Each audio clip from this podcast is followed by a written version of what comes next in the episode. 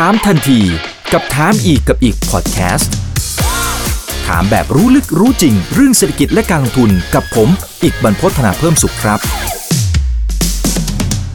สวัสดีครับ สวัสดีเพื่อนๆนักลงทุนทุกคนนะครับ นี่คือถามทันทีโดยช่องถามอีกกับอีกทุกเรื่อง ที่นักลงทุนต้องรู้กับผมอีกบรรพฒนะครับ วันนี้ได้รับเกียรตินะครับจากคุณชาวกรโชติบันครับ Head of Investment Strategy บริษัทหลักทรัพย์จัดการกองทุน MFC จำกัดมหาชนครับ สวัสดีครับพี่เอกครับ สวัสดีครับ คุณอีกครับ แล้วก็สวัสดีผู้ชมทุกๆคนด้วยนะครับ ครับวันนี้เราจะว่ากันด้วยเรื่องของตลาดหุ้นทางฝั่งเวียดนามนะครับ ก็จะเห็นว่าบางจังหวะเนี่ยนะครับ มันอาจจะมีแรงขายออกมาบ้างนะครับ แต่ในท้ายที่สุดโอ้ถ้าเปรียบเทียบกับหลาย ๆ ประเทศตลาดหุ้นเวียดนามถือว่าแข็งมากๆนะครับมันสะท้อนให้เห็นอะไรครับ แล้วรอบนี้ได้ลุ้นนิวไฮเลยไหมครับอ่าจริง ๆ ก็ห่างจากนิวไฮประมาณเปอร์เซ็นต์สองเปอร์เซ็นต์เองครับใช่ครับ ในช่วงปีนี้ที่ผ่านมาเนี่ย ก็จะเห็นว่าตลาดอื่นเนี่ยก็มีความกังวลกันหลาย ๆ เรื่องเรื่องของเฟดขึ้นดอกเบี้ยบ้างละเรื่องของสงครามรัสเซียยูเครนบ้างละนะครับ แต่ว่าตลาดหุ้นเวียดนามเนี่ยย่อตัวน้อยมากนะครับ ถ้าเทียบกับตลาดหุ้นอื่น ก็จะมีตลาดหุ้นไทยกับเวียดนามนะครับ ที่ที่ค่อนข้างแข็ง แล้วก็ตอนนี้ก็ year to date เนี่ยน่าจะ flat flat ลบหนึ่งเปอร์เซ็นหรืออะไรประมาณนี้ครับ แล้วก็ปีนี้ก็เวียดนามก็ GDP ก็คาดว่าจะโตเจ็ดเปอร์เซ็นจากปีที่แล้วบวกแค่สองเพราะว่า โดนพิษเรื่องของโควิด เข้าไปนะครับ ปีที่แล้วเนี่ย full lockdown ปีนี้ก็จะเห็นว่าจริง ๆ แล้ว GDP เนี่ยของเวียดนามนะครับ ปีที่แล้ว 2 ปีนี้ก็จะกระโดดขึ้นมา 7 ประมาณการนะครับ ถ้าเกิดเราดูอย่างของประเทศอื่นเนี่ยเขาจะเริ่ม slow แล้วจากบวก4บวก5จะเหลือบวก2บวก3นะครับแต่ของเวียดนามเนี่ยจากบวก 2 ก็จะกลายเป็นบวก 7 คือมันมันโตขึ้นอีกกว่าเดิมนะครับ ก็ตรงนี้เนี่ยทำให้ตลาดหุ้นเวียดนามเนี่ยค่อนข้างแข็งแกร่ง แล้วก็เรื่องของ e a r n i n g บริษัทจดทะเบียนเนี่ยปีนี้เนี่ยก็คิดว่าน่าจะโตประมาณ 20กว่าเปอร์เซ็นต์อาจจะ 22 23เปอร์เซ็นต์นะครับก็ยังค่อนข้างแข็งแกร่งเมื่อเทียบกับประเทศอื่นๆ ที่คาดว่าจะโตอาจจะ single digit ตัวเลขตัวเดียวด้วยซ้ำหรือว่าอาจจะโตได้แค่ประมาณ 10%ต้นๆนะครับแล้วก็เรื่องของความถูกนะครับเเรื่องของ PE เนี่ยตลาด forward PE อยู่ที่ 13 เท่านั้นเท่านั้นเองนะก็ถ้าเทียบกับตลาดไทยอยู่ที่ประมาณ 15-16 เท่าก็ยังก็ยังถูกกว่าดังนั้นที่ e a r n i n g growth มันสูง นะครับ ประมาณนี้ครับอืมครับผมอ่าส่วนอันนี้คือภาพนะบรรยากาศที่ประเทศเวียดนาม ซ้ายมือด้านล่างเนี่ยนี่ผมไปมาแล้วนะครับฮาลองเบย์ของจริงนี่สวยมาก ผมก็ไม่เคยรู้นะว่าโอ้โหเวียดนามนี่มันสวยขนาดนี้นะนะฮะแล้วก็ฝั่งขวามือล่างนี้ที่ไหนนะครับซาปาครับซาปาปานี่ก็เป็นสถานที่หนึ่งอ่าอันนี้สวยงามมากนะครับ การเดินทางมันอาจจะต้องนั่งรถไฟหน่อยนะครับ แต่ไปแล้วฟินมากๆนะครับ ส่วนขวาบน ขวาบนน่าจะเป็นโฮจิมินห์มั้งครับ เมืองเป็นนิคมอุตสาหกรรมเมืองใช่ฮะอ่าครับก็เป็นเมืองธุรกิจอีกเมืองหนึ่งนะครับ ใช่ครับก็จริงเวียดนามก็ตอนนี้เขาบอกว่าเป็น rising star ของของเอเชียแล้ว เพราะว่าการเติบโตที่ที่ค่อนข้างอยู่ในระดับสูง ตอนนี้สูงกว่าจีนนะครับ แล้วก็จริง ๆ รัฐบาลเวียดนามก็ตั้งเป้าว่าจะต้องโตปีละเจ็ดไปอีกสิบปีนะครับ ฉะนั้นถ้าโตปีละเจ็ดไปอีกสิบปี จริงๆอีกห้าหกปีนี้ก็น่าจะ GDP เนี่ยพอๆกับไทย นะครับพอๆกับไทย แล้วก็อีกประมาณสักสิบสิบปีต้นๆเนี่ย GDP per capita เนี่ย ต่อหัวเนี่ย GDP ต่อหัวเนี่ยน่าจะเท่าๆกับคนไทยเลยนะครับ อันนี้ก็เลยเขาเลยบอกว่าเวียดนามนี่เป็น rising star ที่ที่น่าจับตามองในเรื่องของเศรษฐกิจ แล้วก็ในเรื่องของตลาดทุนตลาดหุ้นเนี่ยก็ก็ไม่แพ้กัน เพราะว่าตอนนี้ก็เขาเรียกว่าถนนทุกสายเนี่ยก็มุ่งสู่เวียดนามนะครับ ในเรื่องของการลงทุนนะครับ ก็มาดูในภาพอ่าใช่เลยครับ ครับผมก็มาดูในภาพภาพภาพตัวแมกโรก่อนภาพรวมนะครับ ว่าว่าเวียดนามเนี่ยน่าสนใจยังไงนะครับเอ่ออย่างแรกเนี่ยก็ในเรื่องของเศรษฐกิจเวียดนามมีแนวโน้มฟื้นตัวต่อเนื่องนะครับอย่างที่ผมได้เล่าไปแล้วว่าหลังจากฟื้นตัวจากโควิดเนี่ยก็โตปีละเจ็ดครับซึ่งจริงๆเนี่ยก่อนโควิดเนี่ยเขาโตปีละหกปีละเจ็ดอยู่แล้วนะครับเจอโควิดปี 2020 โต 2 2021 ก็โต 2 2022 ก็ ฟื้นละกลับมาโต7เหมือนเดิมนะครับ แล้วก็เรื่องของจุดเด่นของเวียดนามอย่างหนึ่งคือ อายุเฉลี่ยของประชากรเขาเนี่ยอยู่ที่32ปี ซึ่งเขาเรียกว่าอายุเฉลี่ยประชากร32ปีเนี่ยอยู่ในวัยหนุ่มวัยสาวที่พร้อมที่จะเข้าสู่ตลาดแรงงาน จบปริญญามาก็ทำงานได้ไม่กี่ปีนะครับ30ต้นๆอะไรอย่างนี้ถ้าเทียบกับไทยเนี่ยอายุเฉลี่ยของคนไทยเนี่ยอยู่ที่40นะครับของจีนเจ็บมากครับ รู้สึกเจ็บมาก อายุมากกว่าเวียดนามประมาณ8ปีนะครับ แล้วก็ของจีนเนี่ยอายุเฉลี่ยอยู่ที่38นะครับก็ถ้าเทียบในฝั่งเอเชียด้วยกันเวียดนามก็เป็นประเทศหนึ่งที่เขาเรียกว่าเขามีแรงงานพร้อมที่จะที่จะก้าวเข้าสู่เป็นเป็นเป็นเป็นฟันเฟืองที่สำคัญที่จะผลักดันเศรษฐกิจเขาให้ไปข้างหน้าอะไรอย่างเงี้ยครับเอ่อแล้วก็เวลาที่เราลงทุนเวียดนามเราจะบอกว่าเวียดนามเนี่ยมันเหมือนกับเมืองไทยเมื่อ 20 ปีก่อนนะครับ ก็คือเอ่อความเจริญของบ้านของเมืองเนี่ย อ่ายังยังอาจจะณตอนนี้นะครับ อาจจะยังสู้ไทยไม่ได้ แต่เขาก็เจริญขึ้นเยอะนะครับ ถ้าในช่วง 5-6 ปีที่ผ่านมานะครับ ก็มันมีธีมเรื่องของจุดเด่นอีกอย่างนึงคือเรื่องของ urbanization ก็คือการเจริญเติบโตเข้าสู่สังคมเมืองนะครับ ก็มีการเรียกว่าย้ายถิ่นฐานนะครับเข้ามาทำงานในเมืองนะครับ แล้วก็เริ่มมีเมืองที่เป็นหัวเมืองมากขึ้นนะครับ เป็นมี first tier มี second tier อะไรอย่างเงี้ยครับก็ก็ขยายตัว พอเมืองขยายตัวปุ๊บ อ่า middle class ในวัยหนุ่มวัยสาวที่ทำงานเนี่ยเขาก็มีรายได้มากขึ้นนะครับ ก็ทำให้เรื่องของอชนชั้นกลางมันเติบโต ทีนี้แน่นอนครับ สิ่งที่ได้ได้ประโยชน์ก็คือกลุ่มของการบริโภคนะครับ การบริโภคภายในเวียดนามก็ก็เติบโตดีนะครับ แล้วก็อีกเรื่องหนึ่งคือนอกจากการบริโภคแล้วเนี่ย แล้วก็ urbanization เนี่ยยังมีเรื่องของ FDI นะครับ ก็คือเวียดนามเนี่ยเขาไปเซ็นพวกเอ่อ FTA หรือว่า Free Trade Area หลาย ๆ ประเทศนะครับกับ Free Trade Agreement เนี่ยกับหลาย ๆ ประเทศเลยนะครับเขามีอยู่ทั้งในอาเซียนนะครับ อยู่ในอาเซบอยู่ในอ่า CPTP อ่า CPTPP นะครับ ใช่ใช่แล้วก็มี FTA กับ EU นะครับ แล้วก็อีกหลายอย่างเลย ซึ่งรวม ๆ แล้วเนี่ยเขามี FTA รวม ๆ เนี่ยกับประมาณ 50 กว่าประเทศ ซึ่งเยอะมากนะครับ ของไทยนี่มีประมาณ 10 10 กว่าประเทศ 16 17 ประเทศเนี่ยเยอะกว่าไทย 3 เท่า ตรงนี้เนี่ยทำให้มันมี incentive นะครับในการที่จะมาตั้งในโรงงานเวียดนาม เพราะว่าเวียดนามในจุดเด่นอีกอย่างหนึ่งคือเรื่องของแรงงานที่ถูกมากนะครับเอ่อเอ่อถ้าเกิดว่าเราตีเป็นรายวันนะครับ ค่าจ้างรายวันเนี่ยอยู่ที่ประมาณร้อยกว่าบาท ไม่ถึงประมาณร้อยเจ็ดสิบร้อยแปดสิบอะไรเงี้ยต่อวันนะครับ เดือนหนึ่งก็ห้าหกพันนะครับ เป็นค่าแรงขั้นต่ำนะครับ ก็ก็ยังไม่ได้แพงก็ยังถูก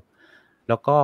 บริษัทชั้นนำต่างๆ เนี่ย ทั่วโลกที่เป็นเรื่องของการผลิตเนี่ยเมื่อก่อนเราเห็นว่าเวียดนามผลิตได้ทั้งรถยนต์รองเท้า เสื้อผ้าการเมนต์อะไรต่างๆใช่ไหมครับตอนนี้พวกสินค้าเทคโนโลยีเนี่ยพวกดิจิตอลต่างๆเนี่ยเริ่มมาทยอยสร้างโรงงานในเวียดนามเยอะขึ้นนะครับตรงนี้ก็เพราะว่าเขามาลงปุ๊บรัฐบาลเวียดนามมาให้อินเซนティブแรงจูงพวกยศภาษีอะไรต่างๆเนี่ยให้เยอะมากนะครับเขาก็มาลงทุนแล้วเขาก็ส่งออกไป เพราะว่าเวียดนามมี FTA ใช่ไหมครับ มันก็ไม่ต้องเสียภาษีเวลาส่งออก คนต่างชาติก็เลยมาลงทุนกันเยอะมากนะครับพอต่างชาติมาลงทุนเยอะในเรื่องของอินดัสเทรียลเรื่องของอการเจริญเติบโตของอุตสาหกรรมเขาเนี่ยก็ก็อยู่ในเกณฑ์ที่ที่เติบโตสูงมาก อันนี้ก็เป็นสิ่งที่น่าสนใจของเศรษฐกิจเวียดนามนะครับ อย่างที่ 4 ก็คือเรื่องของรัฐบาลมีการปฏิรูปประเทศนะครับ พัฒนาโครงสร้างพื้นฐาน เรื่องของตัวโครงสร้างพื้นฐานของประเทศเนี่ยเนื่องจากว่ามีต่างชาติเนี่ยบริษัทต่างชาติมาลงทุนกับเขาเยอะมากนะครับ ทีนี้ สิ่งที่เป็นก่อนหน้านี้เป็นจุดอ่อนของเวียดนามเลยเนี่ยก็คือโครงสร้างพื้นฐานเขาสร้างสร้างยังไม่พอนะครับเนื่องจากเขาต้องมีระบบโลจิสติกนะครับต้องมีเอ่อ infrastructure ที่มันรองรับกับโรงงานต่างๆ ที่เขามาตั้ง ไม่ว่าจะเป็นทำถนนเพิ่ม สร้างเอ่อระบบเอ่อระบบรถรางนะครับทางด่วนต่างๆ จากเหนือจะลดใต้อะไรพวกนี้หรือว่าท่าเรือที่สร้างขึ้นสนามบินที่สร้างมากขึ้นเนี่ยตรงนี้เป็นอินฟราสตรักเจอร์โปรเจกต์ที่ที่ จะมีเม็ดเงินเข้ามาลงทุนตรงนี้ค่อนข้างเยอะเหมือนกันนะครับ แล้วก็อย่างที่5นะครับก็คือเรื่องของตลาดทุนเวียดนามเนี่ยจะมีโอกาสได้เข้าไปใน MSCI Emerging Market ซึ่งก่อนหน้านี้เนี่ยตัวเวียดนามเองเนี่ยอยู่ในตลาดอยู่ใน MSCI Frontier นะครับเป็นประเทศที่ที่อยู่ในกลุ่ม Frontier ทีนี้พอเขา move เข้ามาใน MSCI Emerging เนี่ยมันจะทำให้มี flow หรือว่าตัวเม็ดเงินจากพวกกองทุนต่างๆ โดยเฉพาะพวก passive fund เนี่ย นะครับ เข้ามาซื้อหุ้นนะครับเพื่อล้อกับดัชนีนะครับ ก็จะมีฟันฟลูที่ไหลเข้ามาซื้อหุ้นทำให้เป็นเขาเรียกว่าเป็น positive factor หรือว่าเป็นแรงบวกให้ทำให้ตลาดหุ้นเวียดนามเนี่ยสามารถที่จะปรับตัวขึ้นได้อีกจากตรงนี้นะครับ ซึ่งตรงนี้เนี่ยเดี๋ยวจะมีภาพให้ดูว่าคาดการว่าก็น่าจะเข้ามา inclusion เนี่ยก็คือช่วงปี 2024 นะครับ ในช่วงนี้เนี่ยทางเวียดนามเขาก็มีการเตรียมเตรียมตัวเตรียมการอะไรก่อนเพื่อ ก่อนหน้านี้เขาติดในเรื่องของ foreign limit นะครับ ก็คือเตรียมกัดต่างชาติซื้อหุ้นได้แค่ 49%แล้วก็ไม่มี NVDR ที่เวียดนามเนี่ย อย่างของไทยเนี่ยยังมี NVDR ซึ่งต่างชาติเนี่ยถ้าเต็ม foreign limit ก็มาซื้อ NVDR ได้ ของเวียดนามเนี่ยยังไม่มีในปัจจุบันครับเขากำลังทำตรงนี้อยู่เพื่อให้สามารถที่จะเข้าไปใน MSCI Emerging ได้ ในภายใน 2 ปีข้างหน้านะครับ พวกนี้คือปัจจัยบวกที่ที่ที่น่าสนใจสำหรับสำหรับการลงทุนในเวียดนามนะครับอืม ครับจริงๆมีท่านหนึ่งนะครับ คุณอาร์คเนี่ยก็ถามนะครับเกี่ยวกับกระบวนการอะไรต่างๆ จากการที่เป็นฟรอนเทียนะครับไปเป็น emerging นะครับเดี๋ยวตรงนี้เดี๋ยวจะกลับมาอีกทีหนึ่งนะครับโอเคนะครับเป็นคำถามที่ดีนะโอเคนะครับทีนี้มาดูเรื่องของปัจจัยพื้นฐานต่างๆ จริงเมื่อสักครู่นี้พี่เอกก็มีแตะไปบ้างแล้วนะครับในมุมของอายุประชากรจำนวนประชากรอะไรต่างๆ มีตรงไหนที่สามารถเสริมได้บ้างครับ อ่าใช่ครับก็ ในรูปนี้ก็จะมีรายละเอียดหลายอย่างนะครับ แต่ผมขอเล่าที่เป็นประเด็นสำคัญแล้วกันคือประเทศเวียดนามเนี่ยมีประชากรทั้งหมดประมาณ 97 ล้านคนนะครับ ก็เกือบเกือบร้อยล้านนะครับ เยอะกว่าประเทศไทยที่มีประมาณประชากรประมาณ 70 ล้านคนนะครับ แล้วก็อายุเฉลี่ย 32 ปี อย่างที่ผมบอกไปแล้ว อยู่อยู่ในวัยที่ว่ากำลังขยันขันแข็งนะครับอยู่ในวัยหนุ่มสาวที่ที่กำลังทำงานได้ดีเลยนะครับ แล้วก็อัตราการรู้หนังสือเนี่ยอยู่ที่ literacy rate เนี่ยอยู่ที่ 95%คือค่อนข้างสูง พอๆกับไทยนะครับ แล้วก็เรื่องของจริง ๆ พูดถึง literacy rate เนี่ยหรืออัตราการรู้หนังสือจริง ๆ เวียดนามเนี่ยเป็นประเทศที่เขาสนับสนุนในเรื่องของระบบการศึกษา ในเรื่องของการเทรนนิ่งแรงงานพนักงานให้มีความรู้ ให้มีเขาเรียกว่าทักษะที่สามารถที่จะเมื่อในเมื่อมีโรงงานที่ว่า พวกเทคโนโลยีต่างๆเนี่ยมาตั้งในประเทศเขาเนี่ยเขาก็ต้องแน่นอนว่าโรงงานอย่างเช่น Google นะครับ Panasonic Samsung อะไรพวกเนี้ยพวกของไฮเทคทั้งหลายเนี่ยเขาต้องการคนทักษะของแรงงานที่ที่ที่มีทักษะสูงนะครับ ซึ่งเวียดนามเนี่ยเขาก็ให้ความสำคัญตรงนี้นะครับ แล้วก็ในเรื่องของ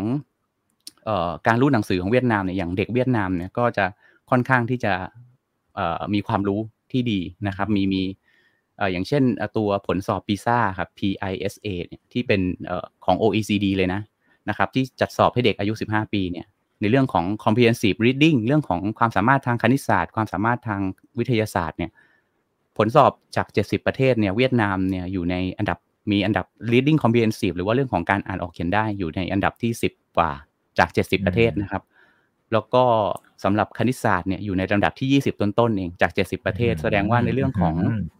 เด็กของเวียดนามเนี่ยตอนนี้เนี่ยในเรื่องการศึกษาของเขาเนี่ยค่อนข้างที่จะ เออเขาเรียกว่ารัฐบาลเนี่ยมีครับใช่มีการพัฒนาครับ แล้วก็เม็ดเงินที่รัฐบาลเนี่ยมีการจัดสรรปันส่วนมา เพื่อลงทุนในระบบการศึกษาเนี่ยน่าจะประมาณสิบถึงยี่สิบเปอร์เซ็นของงบประมาณทั้งหมดนะครับ ลงทุนกับการศึกษาของเด็กในอนาคต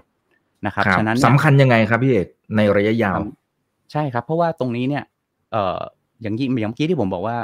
เวลาที่เราลงทุนเวียดนามเนี่ย มันเหมือนกับว่าลงทุนในไทยเมื่อ 20 ปีที่แล้วใช่ไหมครับ แต่ว่าจริง ๆ แล้วไม่ใช่แค่เมืองไทยอย่างเดียว ประเทศอื่น ๆ ในรอบ ๆ เอเชียเราเนี่ย มีหลาย ๆ ประเทศที่ติดกับเขาเรียกว่าเอ่อ middle income trap ก็คือพอจากเอ่อเรียกว่ารายได้อยู่ในระดับค่อนข้างล่างเนี่ย พอขึ้นมาถึงตรงกลางแล้วมันติด มันติดเพราะว่ามันไปสูงกว่านี้ไม่ได้นะครับ การที่จะไปสูงกว่านี้ได้คือ อย่างเช่น ประเทศเกาหลีไต้หวันเนี่ย ถ้ายกถ้ายกตัวอย่างเอเชียนะครับ เป็นตัวอย่างที่ดีนะครับ ที่เหลือก็จะเป็นประเทศที่ติดกับดัก เขาเรียกว่า middle income trap ก็คือรายได้พอขึ้นถึงระดับกลางแล้วขึ้นต่อยาก การที่จะขึ้นจากกลางขึ้นไปสูงเนี่ยมันคือศักยภาพของคน ก็คือเรื่องของการศึกษาของคนในประเทศนั่นเองนะครับทีนี้ถ้าเกิดว่าคนในประเทศมีทักษะ skill ที่สูง สามารถที่จะแรงงานเนี่ยสามารถที่จะผลิตพวกสินค้าเทคโนโลยีสินค้าไฮเทคได้ เวียดนามเขาก็มีรถไฟฟ้า VinFast อย่างเงี้ยครับมีการผลิตแบตเตอรี่ ซึ่งพวกนี้ก็ต้องใช้เขาเรียกว่าทักษะใช้คนที่ที่ค่อนข้างมีความสามารถใช้ แรงงานที่ค่อนข้างมีทักษะสูงมีความรู้อะไรเงี้ยครับ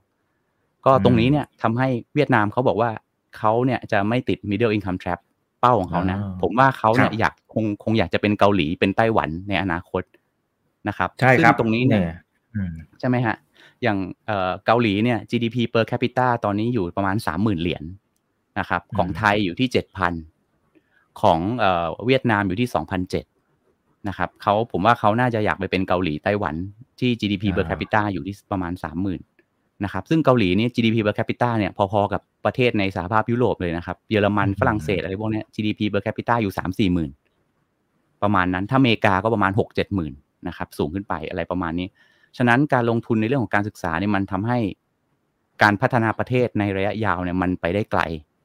ในระดับแบบยี่สิบสามสิบปีขึ้นไปเลย ซึ่งตรงนี้มันมันสำคัญนะครับ ประมาณนี้ครับครับ นี่ฮะตามข่าวเนี่ยทางฝั่งเวียดนามเขาก็ตั้งเป้าว่าจะเป็นประเทศที่พัฒนาแล้วในปี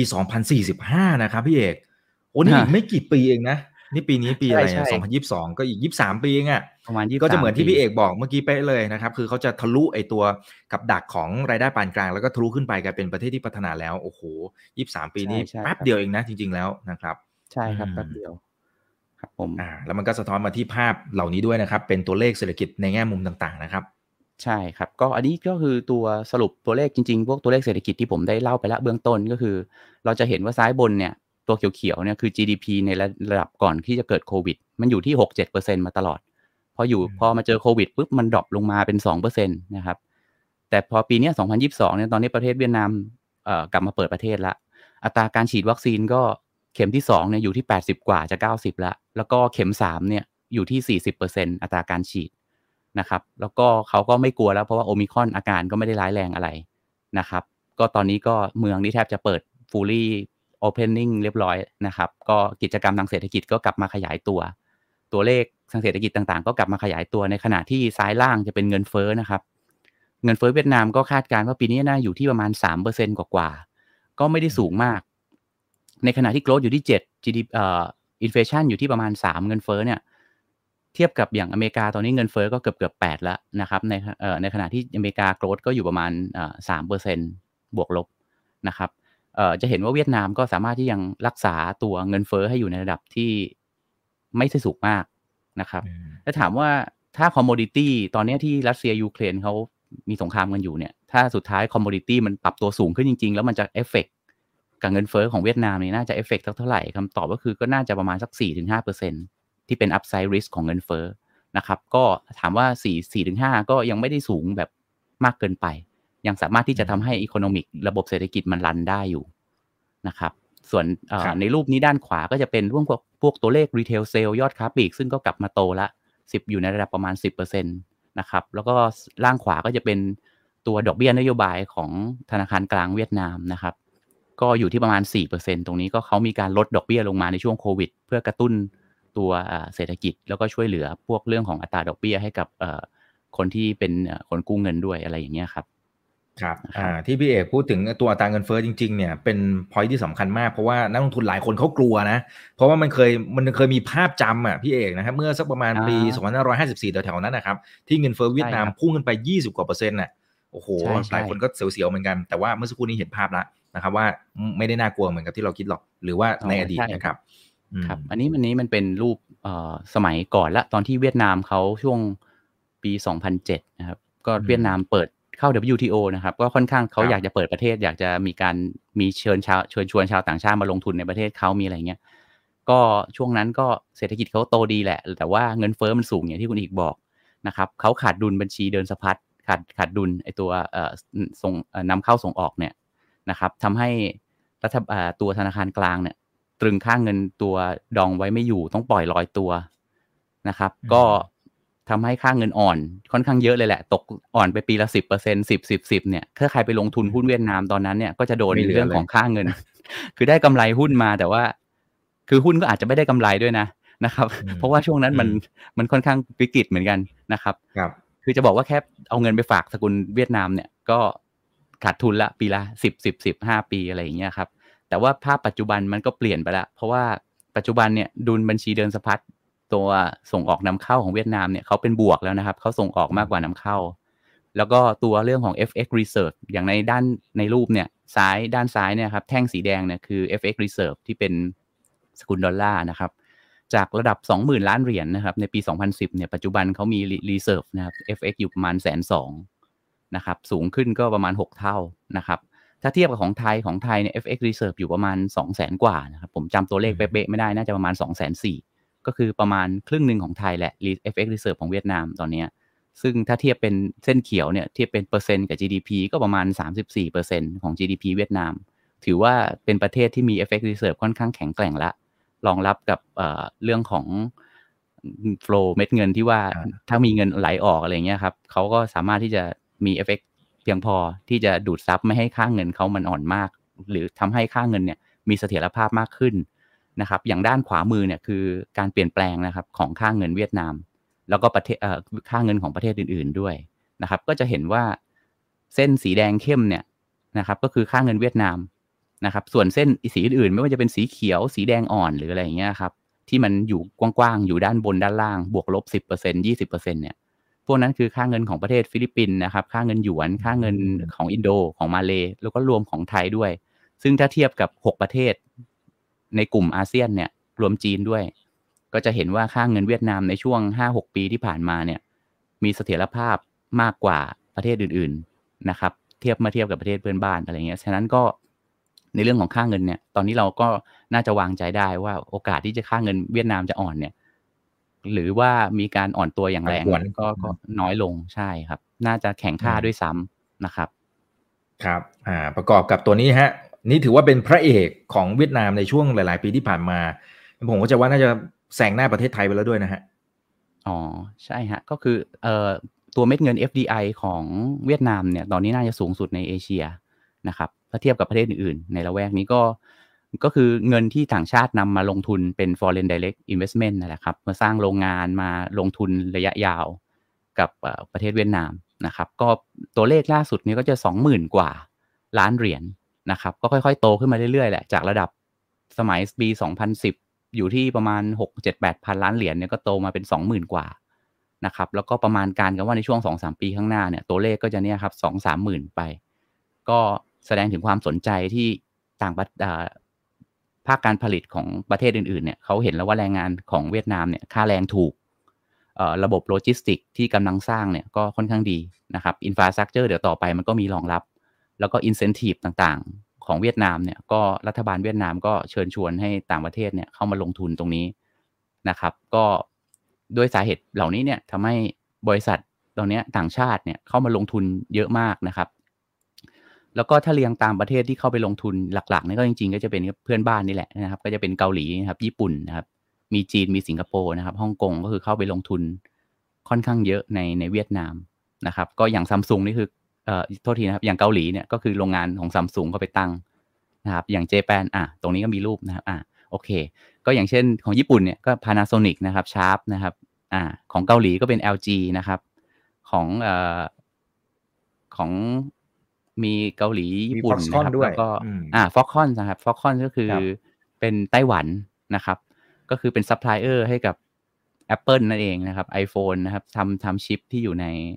อ่าที่ที่อยู่ใน iPhone นั่นเองที่เราที่เราใช้กันนะครับ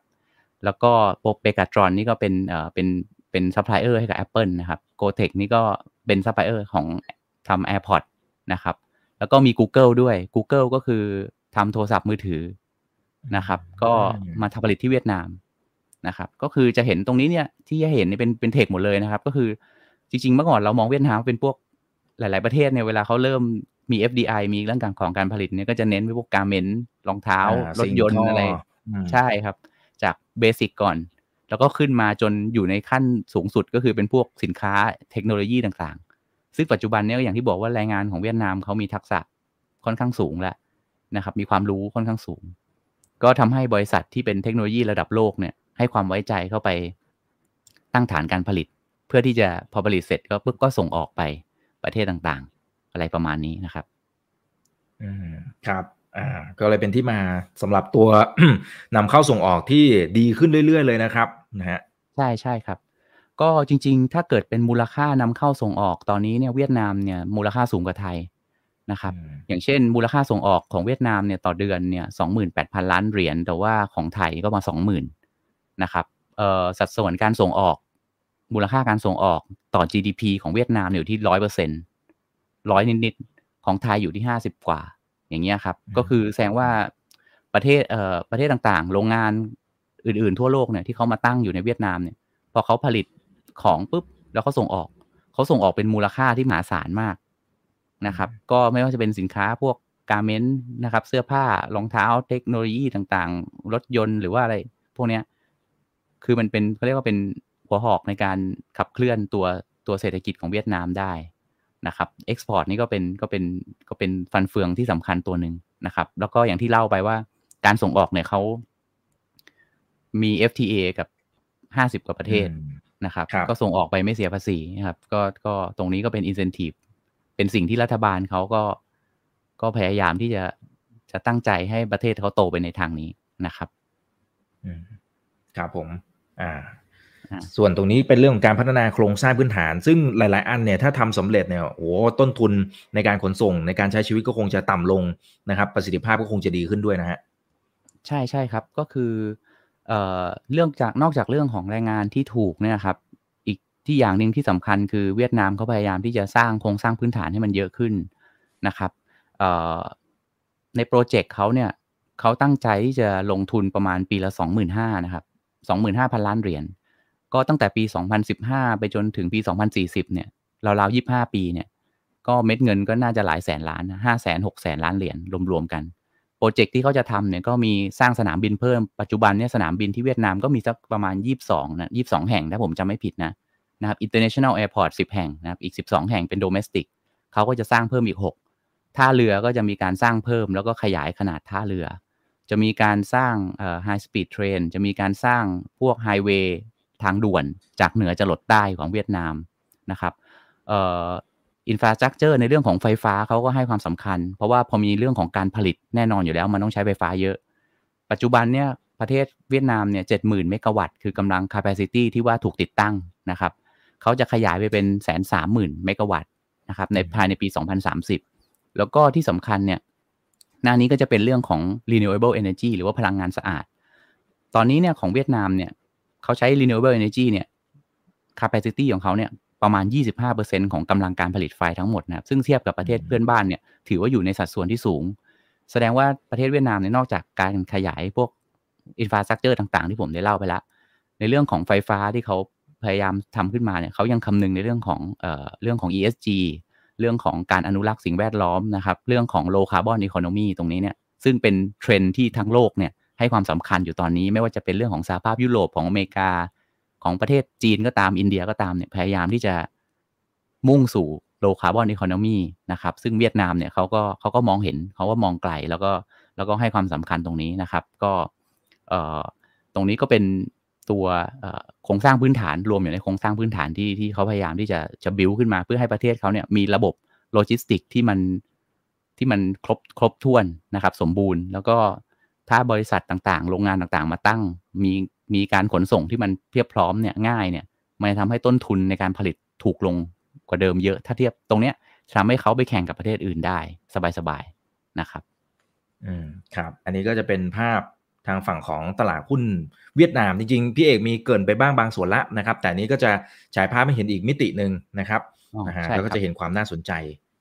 เชิญเลยครับครับผมตรงนี้ก็ถ้าดูดูรูปร่างก็ได้ครับ ด้านล่างก็จะเป็น e a r n i n g growth นะครับ แล้วก็ PE นะครับ PE ก็คือเป็น forward PE เทียบความถูกความแพงนะครับเอ่อที่เป็นแท่งเนี่ยจะเป็น PE จากซ้ายไปขวาเนี่ยอินเดียจะมีค่า PE สูงสุด ก็คือค่อนข้าง PE 20 กว่าเท่านะครับ ค่อนข้างที่จะแพงกว่า ประเทศอื่นๆ นิดนึง ตลาดหุ้นญี่ปุ่นเนี่ยก็จะประมาณ 16-17 เท่านะครับ ไล่ลงมาฟิลิปปินส์ไทยแลนด์ อินโดเนี่ย จนด้านขวามือสุดนะครับเอ่อจีนเกาหลีเนี่ย PE อยู่ที่ 10 เท่าต้นๆนะครับ เวียดนามก็เป็นประเทศหนึ่งที่จริง ๆ แล้วเรื่องของ valuation เนี่ยค่อนข้างที่จะถูกนะครับ ก็ PE ก็อยู่ที่ประมาณ forward PE อยู่ที่ประมาณ 13 เท่านะครับ ในขณะที่ถ้าเกิดเป็นจุดสีเขียวในรูปนะครับ จะเป็น earning growth earning growth เนี่ยคาดการว่าปีนี้จะโตประมาณ 22%นะครับ แต่ในรูปนี้มีเป็น 29 นะครับนะฮะก็ประมาณ 20 กว่าๆแล้วกันนะครับ คือมี earning growth สูงสุดนะครับถ้าเทียบกับประเทศในภูมิภาคเอเชีย ในขณะที่ valuation เนี่ยไม่ได้แพงนะครับ ตรงนี้เนี่ยทำให้เวียดนามเนี่ยก็เป็นประเทศหนึ่งที่ที่น่าสนใจลงทุนเมื่อเราดูเรื่องของโอกาสในการเติบโตทางเศรษฐกิจที่ที่ผมได้เล่าไปแล้วนะครับ โอกาสในการเติบโตของตลาดหุ้นที่ยังมีได้อีกเยอะ เมื่อเทียบกับ ตัว valuation หรือว่าความถูกแพงเนี่ยทำให้เรามองว่าเวียดนามเนี่ย เออ น่าสนใจลงทุนอะไรประมาณนี้นะครับ อืม ครับ คุณเอ๋นะฮะ บอกว่าพรุ่งนี้ขอให้เวียดนามบวกสักหนึ่งเปอร์เซ็นตนะครับ นะ โอเค ครับผม นะฮะ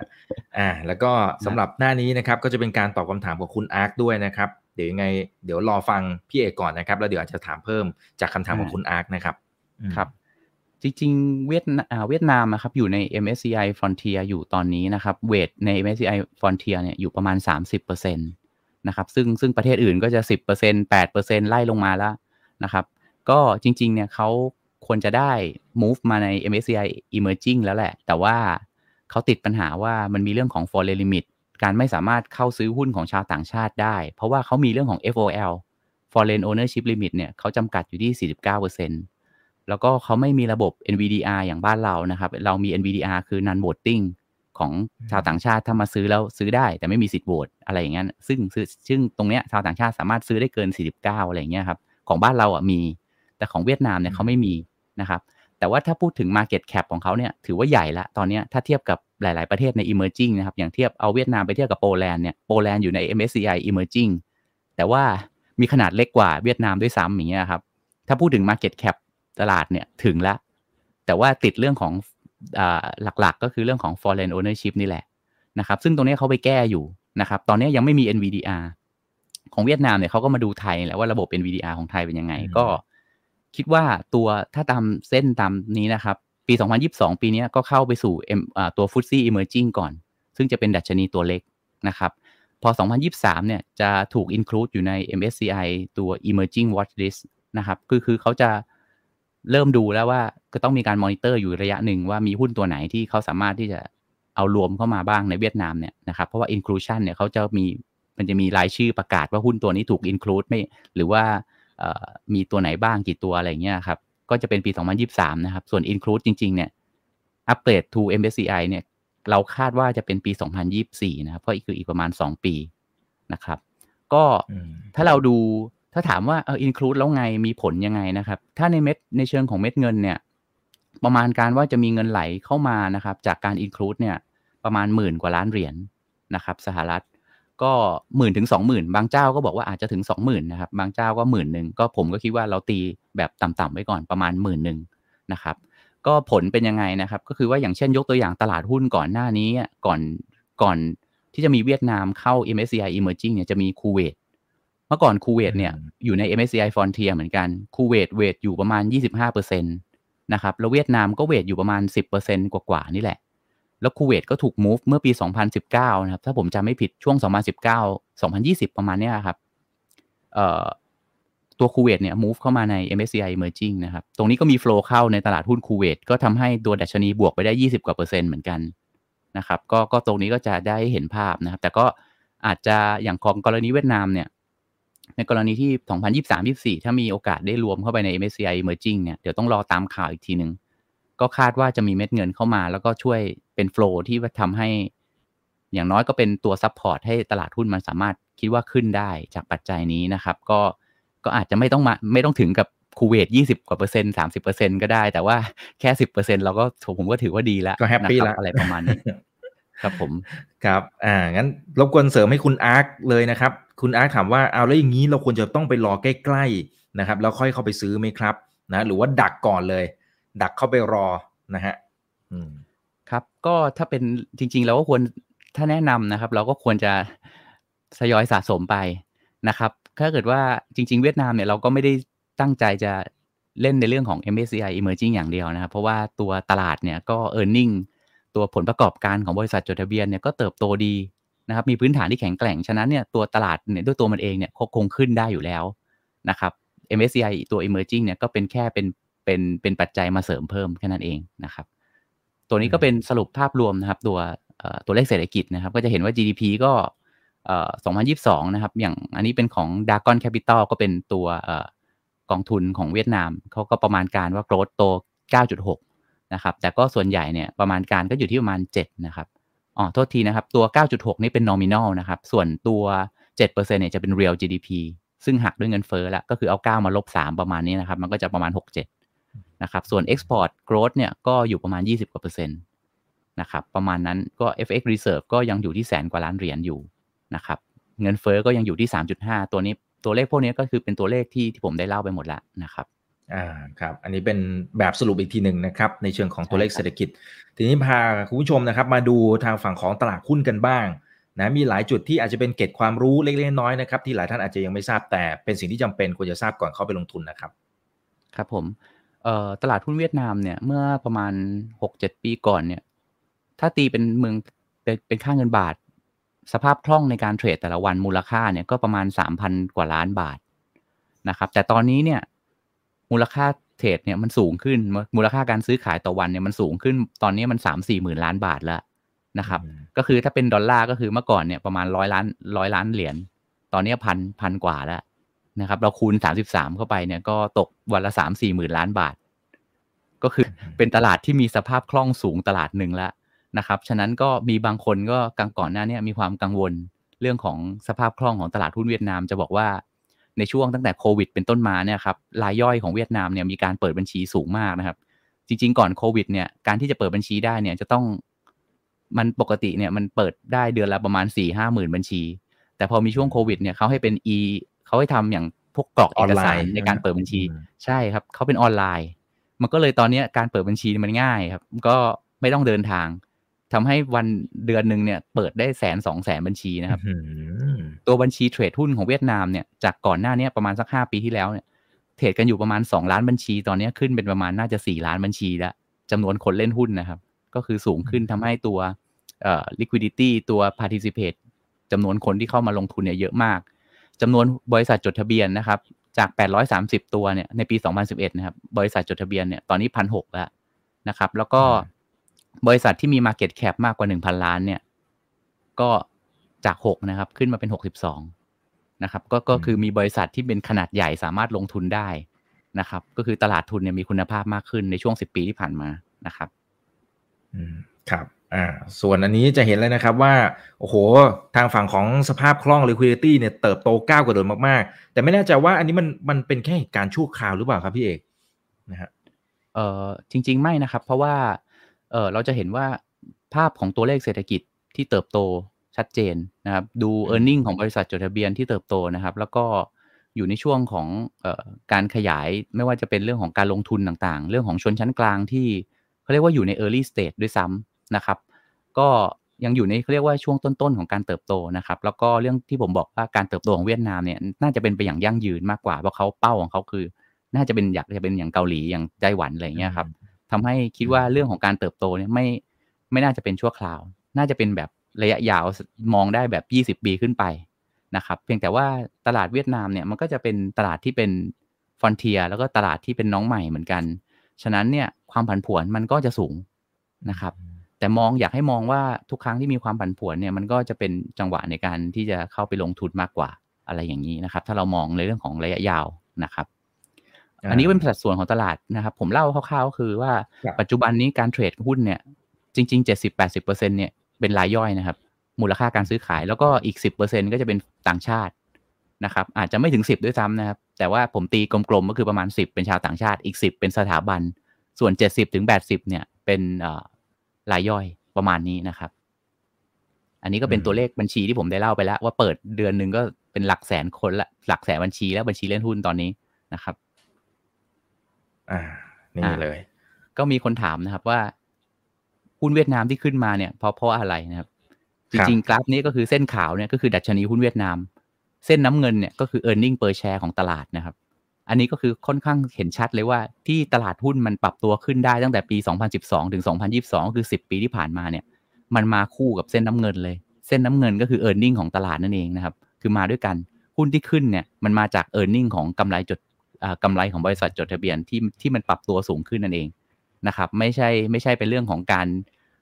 ไม่ใช่เรื่องของว่า PE expand หรือว่า PE มันขยายตัวโดยที่กำไรไม่รองรับ อันนั้นไม่ใช่นะครับ อันนั้นจะเป็นค่อนข้างที่จะเรียกว่าค่อนข้างฟองสบู่นิดนึง คือกำไรโตไม่ทันแต่ราคาไปไกลอะไรเงี้ยนะแต่ตรงเนี้ยราคาที่มันปรับตัวขึ้นมาเนี่ย เพราะว่ากำไรของบริษัทจดทะเบียนเนี่ยมันโตดีประมาณนั้นนะครับ ครับ อ่าเพราะงั้นก็ตอบคำถามอีกท่านหนึ่งไปในตัวเลยนะครับ คุณเก่งกล้าเนี่ยเขาบอกว่าโอ้ตลาดโตแบบนี้ฟองสบู่จะแตกไหมครับอ่าอันนี้ตัวผลประกอบการมันก็ล้อๆกันไปก็เห็นภาพชัดเจนนะครับใช่ครับอ่าอันนี้เพื่อให้เห็นภาพเปรียบเทียบของอตลาดไทยนะครับ เส้นสีขาวก็เป็นดัชนีเซ็ตอินดี x นะครับเส้นสีน้ำเงินเนี่ยก็คือ e a r n i n g per share ของตลาดหุ้นไทย จะเห็นว่าในช่วง 10 ปีที่ผ่านมาตั้งแต่ 2012 ถึงล่าสุดเนี่ย e a r n i n g per share ของไทยเนี่ยอยู่ที่ประมาณ 100ถึง100 มาตลอด 10 ปีที่ผ่านมา พูดง่ายคือ e a r n i n g ไม่ไปไหนเลยนะครับอ่าเราก็จะเห็นสะท้อนอยู่ในไหน สะท้อนอยู่ในอินเด็กซ์นี่แหละ ที่เราจะเห็นว่าหุ้นไทยเนี่ย ก็จะอยู่ประมาณพันห้าพันหกพันห้าพันหกพันห้าพันหกใช่ มันก็จะอยู่นี้เพราะว่ามันล้อไปตามเออร์เน็งอะไรประมาณนี้นะครับฮะเพื่อให้เห็นภาพไปเฉยนะครับ ครับนั่นแปลว่าถ้าเราเราเชื่อภาพตั้งแต่ตอนแรกนะครับ ที่พี่เอกบอกไปนะครับทั้งภาพแมกโครแล้วก็รวมไปถึงตัวนโยบายนะของทางรัฐบาลของเขานะครับแล้วก็ตัวโครงสร้างประชากรต่างๆเนี่ยนะแล้วก็จะไปสะท้อนที่ผลประกอบการของบริษัทจดทะเบียนต่างๆนะครับเพราะฉะนั้นในอนาคตก็น่าจะสดใสนะครับถ้าเป็นภาพลักษณะแบบนี้นะฮะนั่นก็เลยแปลว่าทางด้านของโอกาสในการลงทุนมันเปิดกว้าง และยิ่งมันมีตลาดผันผวนแบบนี้นะครับ นะโอเค ถ้าเราเป็นนักทุนรายย่อยนะพี่เอกเราเข้าไปลงทุนเองเนี่ยบางทีเราอาจจะมึนอาจจะมึนได้อาจจะเจอจังหวะที่มันมันเทคลงมาเนี่ยนะครับ แต่ว่าถ้าเป็นในมุมของผู้จัดการกองทุนนะครับ ทางเลือกสำหรับการลงทุนในตลาดนี้เนี่ยมีทางเลือกยังไงบ้างครับครับจริงๆทางเลือกในการลงทุนในหุ้นเวียดนามนะครับ ก็จะมีอยู่หลักๆ น่าจะมีอยู่ 3 แบบด้วยกันนะครับ แบบแรกก็คือไปลงทุนเอง เปิดบัญชีซื้อซื้อหุ้นเองนะครับ ซึ่งก็จะมีข้อดีข้อเสียนะครับ ข้อดีก็คือถ้าเราเลือกหุ้นถูกตัวเราก็จะได้กำไรเยอะนั่นเองนะครับ แต่ข้อเสียคือ ถ้าเลือกผิดตัวก็ก็โดนเหมือนกัน แล้วก็ข้อที่ 2 คือตอนนี้ถ้าเราไปซื้อเนี่ยเอ่อต้องไปซื้อในราคาที่ค่อนข้างจะพรีเมียมนะครับก็คือต้องจ่ายพรีเมียมแหละเพราะว่าเราเป็นไปในนักลงทุนต่างชาตินะครับหุ้นหลาย ๆ ตัวเนี่ยต้องต้องจ่ายในราคาพรีเมียมถึง 20-30%นะครับเอ่อแล้วก็เรื่องของการศึกษาข้อมูลเนี่ยยากแน่นอน เพราะว่าการที่จะลงลึกเหมือนแบบ ลักษณะของ VI เนี่ย ในตลาดทุนเวียดนามเนี่ย เราก็ต้องอ่านข้อมูลอ่านเอกสารที่เป็นภาษาเวียดนามได้ด้วยนะครับ ซึ่งซึ่งเป็นข้อจำกัดอะไรประมาณนี้นะครับ ส่วนทางเลือกที่ 2 ในการลงทุนก็ซื้อ ETF นะครับ ETF ก็ถือล้อไปกับ Index ข้อดีก็คือเราได้ exposure ก็คือได้หุ้นได้ดัชนีไปเลย ได้กลุ่มของหุ้น โดยที่แบบเหมือนกับว่าเป็นตะกร้าหุ้นไปเลยนะครับ ทันทีนะครับ แล้วก็เรื่องของอค่าธรรมเนียมก็จะถูกถ้าเป็น ETF นะครับ นะฮะก็แต่ว่าข้อเสียคือ เพราะว่าตอนนี้ตลาดเวียดนามอย่างที่ผมบอกมันเพิ่งมันเพิ่งเป็นตลาดที่เป็นฟอนเทียมาเป็น emerging มันเพิ่งเกิดใหม่ ฉะนั้นตลาดถามว่าความมีประสิทธิภาพเนี่ยยังไม่ได้สูง ตลาดที่มีประสิทธิภาพสูงๆอย่างเช่นอเมริกาอย่างเงี้ยคือพัฒนาแล้ว ตรงนั้นอะจะหาอัลฟาได้ยากจะชนะตลาดได้ค่อนข้างยาก แต่ตัวตลาดเวียดนามเนี่ย มันไม่ได้ยากจนเกินไปใช่แอคที หรือให้คนที่มีความรู้มีประสบการณ์เขาเลือกหุ้นเนี่ย กับตลาดที่เหมือนกับว่าเพิ่งจะเป็นตลาดใหม่เงี้ยมันน่าจะได้ผลตอบแทนที่ดีกว่า ฉะนั้น ETF เนี่ยข้อเสียก็คือว่าโอกาสที่จะได้อัลฟาหรือส่วนต่างที่จะได้ชนะอินเด็กเนี่ยมันมันก็ไม่มีเลย เพราะเราซื้อตะกร้าหุ้นนะครับ ตัวเลือกที่สามที่ผมกำลังจะพูดก็คือว่าเป็นเรื่องของเลือกซื้อกองทุน กองทุนรวมที่เขาบริหารแบบ active นะครับ ซึ่งก็คือ ถ้าอย่างเราวันนี้เราก็จะมีของบลจ. MFC ครับ เราก็ออกกองทุนชื่อว่า M-VIET เป็นกองทุนที่เป็น active fund ก็คือ ลักษณะก็คือผู้จัดการกองทุนเนี่ยเข้าไปเลือก bottom up เลือกหุ้นออกมานะครับ ก็โดยเชื่อว่าหุ้นที่เลือกเนี่ย มีโอกาสที่จะชนะอินเด็กซ์ได้นะครับ ประมาณนั้นนะครับ ก็ข้อดีก็คือว่าเนื่องจากว่าตลาดเวียดนามเนี่ยมันเพิ่งอย่างที่ผมบอกว่าประสิทธิภาพมันอาจจะไม่ได้สูงมากเหมือนตลาดหุ้นที่พัฒนาแล้ว อย่างเช่นอเมริกาหรืออะไรเงี้ย ฉะนั้นถ้าเลือกดีๆเนี่ย คนที่มีความรู้มีประสบการณ์กับตลาดของเวียดนามเยอะๆเนี่ย ก็จะมีโอกาสที่จะสร้างอัลฟาได้ ชนะตัวเบนช์มาร์กตัวอินเด็กซ์ได้ ประมาณนี้นะครับ อันนี้ก็จะเป็น 3 ทางเลือกด้วยกันนะครับ แต่ว่าวันนี้ก็มาทำทางเลือกที่ 3 มานำเสนอนะครับครับอ่าสไตล์การลงทุนหรือว่านโยบายการลงทุนของกองนี้เนี่ยเป็นอย่างไรและแตกต่างจากเพื่อนๆในอุตสาหกรรมเดียวกันยังไงครับ ครับผมก็สไตล์เราเนี่ยจะเป็นเอ่อ สไตล์การลงทุนแบบ bottom up นะครับ เราเป็น active management ก็คือเข้าไปเลือก เข้าไปเลือกหุ้นที่เราคิดว่าจะชนะตัวดัชนีได้นะครับ ก็เเราลงทุนในกองทุนหลักสองกองด้วยกันนะครับ เดี๋ยวอาจจะเป็นสไลด์ที่ยี่สิบแปดก็ได้ครับ ครับ อ่า ครับผมเราเป็น active นะครับ active management ก็คือเป็นเป็นเลือกเข้าไปเลือกหุ้นเอง โดยที่ตัวกองนี้ m v ีเนี่ย ก็จะเป็นแบบ แบ่งนะครับเงินลงทุนเป็น 2 ก้อนด้วยกันนะครับ ลงทุนใน 2 กองทุน ด้านซ้ายมือก็คือ Lumen Vietnam Fund นะครับ ด้านขวามือก็จะเป็น Dragon Capital เอ่อตัวเวียดนามตัวเวียดนาม Equity UCIT Fund นะครับ แบ่งเงินลงทุนเนี่ยอย่างละ 50-50นะครับ ทั้ง 2 กองเนี่ยเป็นสไตล์ bottom up ก็คือเลือกหุ้นเข้ามาในพอร์ตลงทุนนะครับ ก็ถ้าด้านซ้ายมือ Lumen Vietnam Fund เนี่ยจะลงทุนในหุ้นประมาณเนี่ยครับ25-35ตัว ทางของ Dragon Capital Vietnam Equity ด้านขวามือสีเขียวเนี่ย ก็จะเลือกหุ้นประมาณนี้ครับ 25ถึง35 ตัวเหมือนกันนะครับในตลาดหุ้นเวียดนาม เมื่อกี้อย่างที่ผมได้เล่าไปว่าในตลาดหุ้นเวียดนามตอนนี้มีหุ้นอยู่ 1,600 ตัว ซึ่งซึ่งเยอะมากนะครับเอ่อทางสองกองทุนเนี่ยก็เข้าไปเลือกเลือก pick up stock ออกมา ทีนี้ถามว่าเมื่อเราไปดูในพอร์ตนะครับจำนวนหุ้นที่ซ้ำกันเนี่ยของสองกองทุนเนี่ยกองด้านซ้ายมือเนี่ยถือหุ้นประมาณ 27-28 ตัวนะครับ ด้านขวามือนี่ประมาณ 30 แต่หุ้นที่ซ้ำกันเนี่ยจริง ๆ ประมาณ6-7ตัวเท่านั้น ซึ่งคือซ้ำกันน้อยมาก มันกลายเป็นว่าตรงเนี้ยมันจะเป็นประโยชน์ก็คือว่า มันจะช่วยในเรื่องของการกระจายพอร์ต เปิดโอกาสนะครับ ลดความผันผวน ก็คือจากที่ว่าจะถือหุ้นอยู่ 30 ตัวในกองเดียวเนี่ยเรากลายเป็นถือหุ้นประมาณ 50 ตัว ช่วยให้พอร์ตเนี่ยมีความผันผวนลดลง มีเรื่องของการกระจายการลงทุนมากขึ้นนั่นเองนะครับ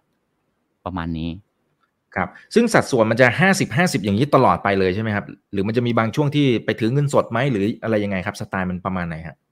อ่าครับ คือห้าสิบห้าสิบเนี่ย เราเป็นสัดส่วนที่ประมาณการไว้ก่อนนะครับ โดยที่เราจะพยายามรักษาให้อยู่ประมาณนี้แหละ จะมีการ rebalance ไหมหรือมีการปรับสัดส่วนไหมคงจะมีแต่ว่าไม่ได้บ่อยมาก อาจจะเป็นแบบหลักเดือนครับอาจจะเป็นสองสามเดือนทีไตรมาสละครั้ง มาดูว่าสัดส่วนสัดส่วนมันมันเบี้ยวมันเบ้เยอะ เราก็จะมาปรับ ให้อยู่ในประมาณนี้นะครับ อืมครับโอเคนะฮะผมว่าคนไทยอาจจะคุ้นกับทางฝั่งของดากอนประมาณหนึ่งนะครับ แต่ว่าอยากให้พี่เอกเนี่ยเล่าให้เราฟังต่อหน่อยนะครับว่าและสไตล์ของทั้งดากอนนะฮะที่คนไทยคุ้นเคยนะครับกับลูเมนเนี่ยสไตล์เขาต่างกันอย่างไรนะแล้วพอพอมาจับมามัดรวมกันนะครับ อยู่ในกองเดียวกันเนี่ยมันเป็นส่วนผสมที่ลงตัวยังไงครับอ่าครับ ตัวในฝั่งของลูเมนเวียดนามฟันเนี่ยถ้าเราดูผมอยากให้ดูตรง ตัว s a g i c allocation นะครับ ตรงที่เป็น large cap mid cap small cap ครับนะครับ คือทั้งสองกองเนี่ยเป็นกองที่เป็น bottom up stock selection เหมือนกัน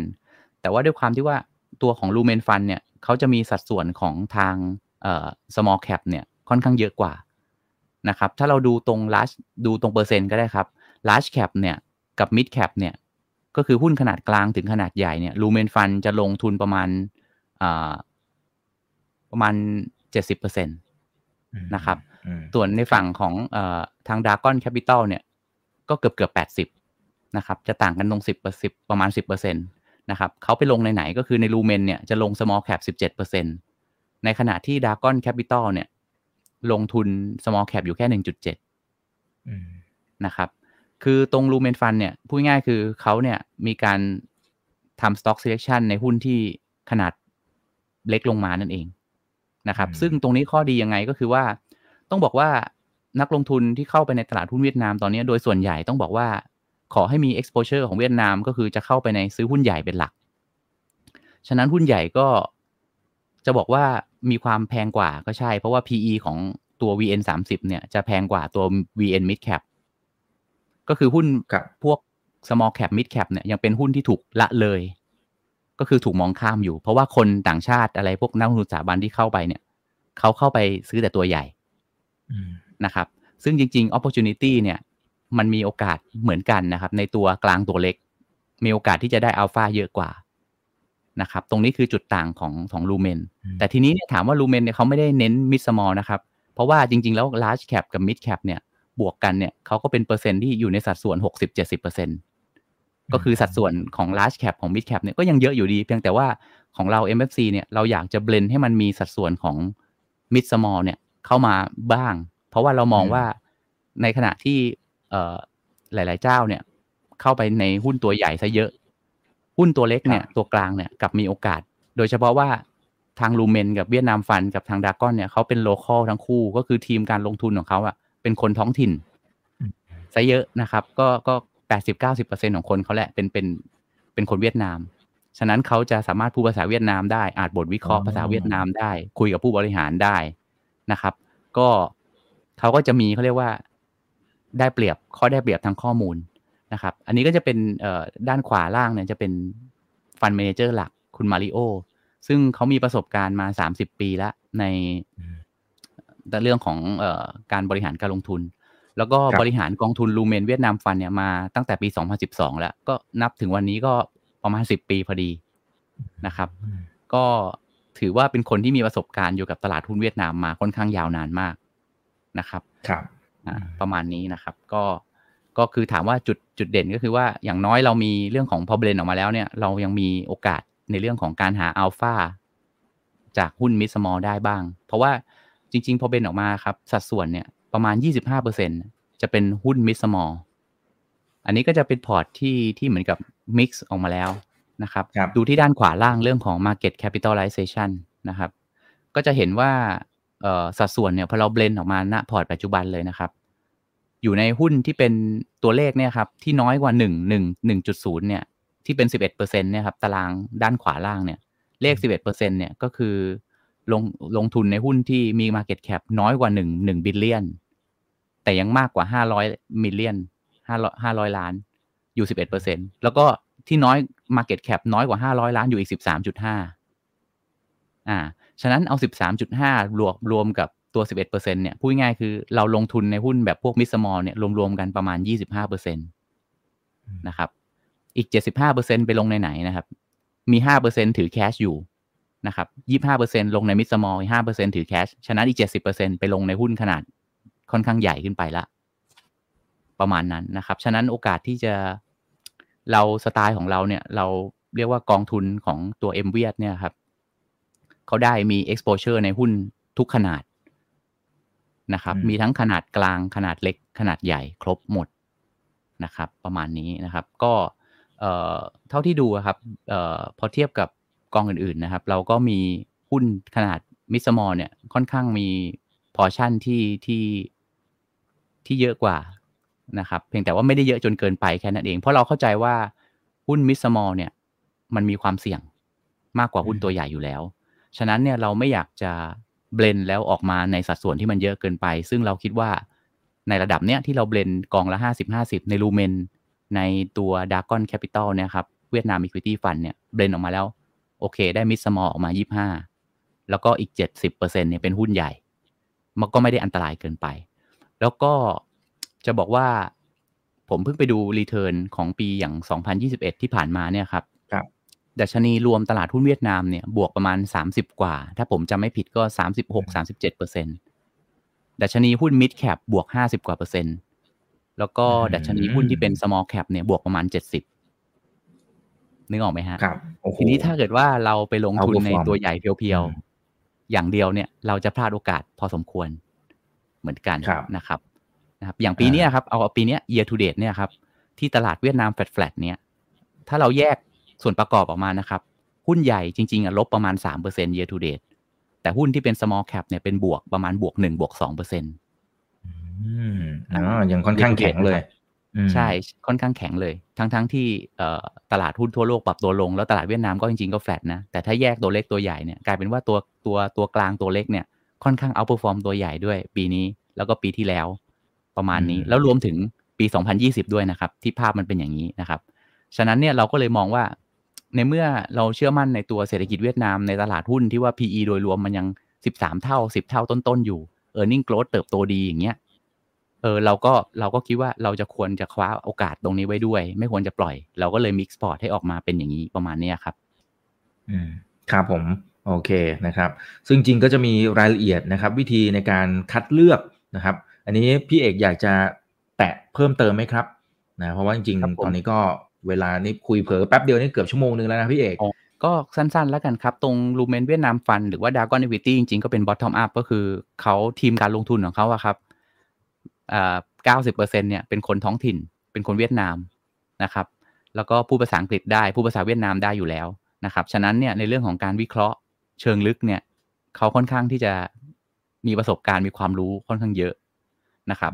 fund manager หลักเนี่ยมีประสบการณ์ในตลาดเวียดนามมา 20-30 ปี บริหารกองหลักเนี่ยลูเมนมา 10 ปี ในฝั่งของ Dragon Capital ก็บริหารกองมา 10 กว่าปีเหมือนกัน มีประสบการณ์ทั้งคู่ระดับ 10 ปีในตลาดเวียดนามนะครับ ก็ที่ผ่านมาเนี่ย performance ก็ค่อนข้างดี ถ้านับตั้งแต่ปี 2012 ถึงล่าสุด พอร์ตที่เราเบลนมาแล้วครับอัลฟาเฉลี่ยก็ปีละตกปีละ3-4%เปอร์เซ็นตนะครับ ถ้าจะดู performance เราไปดูที่องสไลด์ที่ตัวเดี๋ยวนะฮะ47ก็ได้ครับ ครับ อ่า อ่า โอเค อันนี้ก็จะเป็น